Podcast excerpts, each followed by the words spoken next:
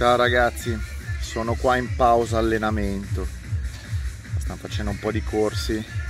Volevo fare un video così perché non vado al garagino oggi, non credo di fare in tempo, ve lo faccio da qua per costanza.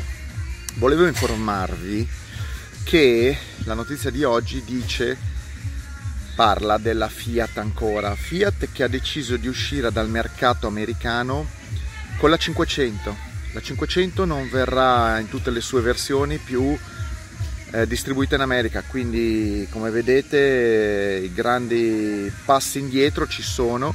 È servita come accordo per entrare ovviamente in Chrysler e facilitare gli accordi con FC Auto, nella creazione di FC Auto, però già la Fiat si è pentita, ovviamente non ci sono i volumi e torna indietro, quindi fuori la 500 dal mercato americano. Per ora non la 500L, ma come sapete la 500L molto probabilmente uscirà proprio lei di produzione, quindi ne sarà una conseguente uscita.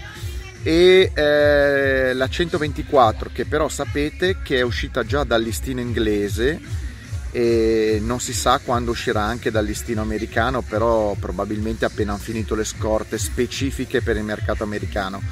Mentre rimane la 500X, che però la vedo dura in un mercato americano dove i SUV sono tanti e dove i prezzi sono abbastanza contenuti rispetto al SUV, alla 500X italiana della Fiat.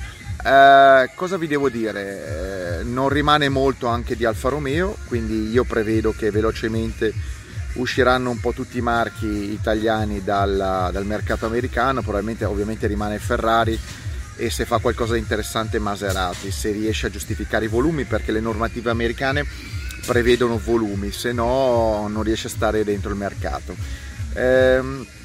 Un'ennesima dimostrazione della incapacità di gestire ovviamente le idee e di fare delle scelte esclusivamente per raggiungere degli obiettivi prettamente finanziari, economici, a breve termine, non certo per pianificare un progetto a lungo termine. Questa è l'ennesima sconfitta della Fiat. E cosa vi devo dire? Se siete in America, qualcuno mi segue dall'America, compratevi una 500, perché ve lo dico, i numeri di vendita sono inferiori, e credo, a quelli di una Yugo degli anni 80. Sapete che vi ho parlato della Yugo, di questa meteora jugoslava, ma la Fiat 500 credo abbia fatto meno vendite addirittura della Yugo in America.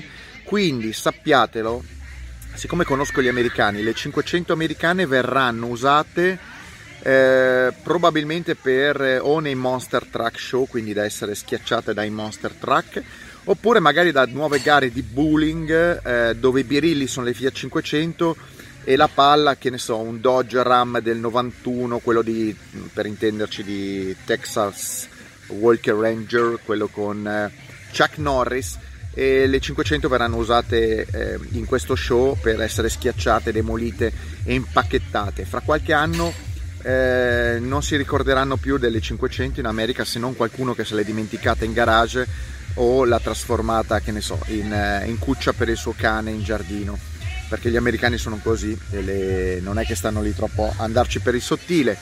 Comunque comprate la 500, conservatela se siete in America, perché così è. Tra l'altro, cosa assurda è che la 500 ha avuto la 500 elettrica prodotta in America per il mercato californiano, e quella nuova di 500 elettrica che verrà prodotta in Italia, molto, anzi quasi sicuramente, ovviamente uscendo il brand, il prodotto, il modello dal mercato americano, non arriverà sul mercato americano, che è quello che dovrebbe assorbire più veicoli elettrici. Quindi il paradosso del paradosso, confusione come al solito totale in Fiat, ma intanto come al solito non interessa il prodotto, interessa muovere fatturati a destra e a sinistra per giustificare ovviamente i bilanci e di fine anno agli investitori e fare cassa.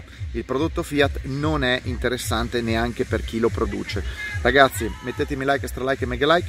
mi sono riposato, torno nella bolgia, sto sudando come un raccoglitore di cotone ad agosto in Namibia, non so se c'è in Namibia il cotone, non credo, diciamo in qualche altro paese africano, mi sento un pochettino svenire, vi saluto, ciao ciao.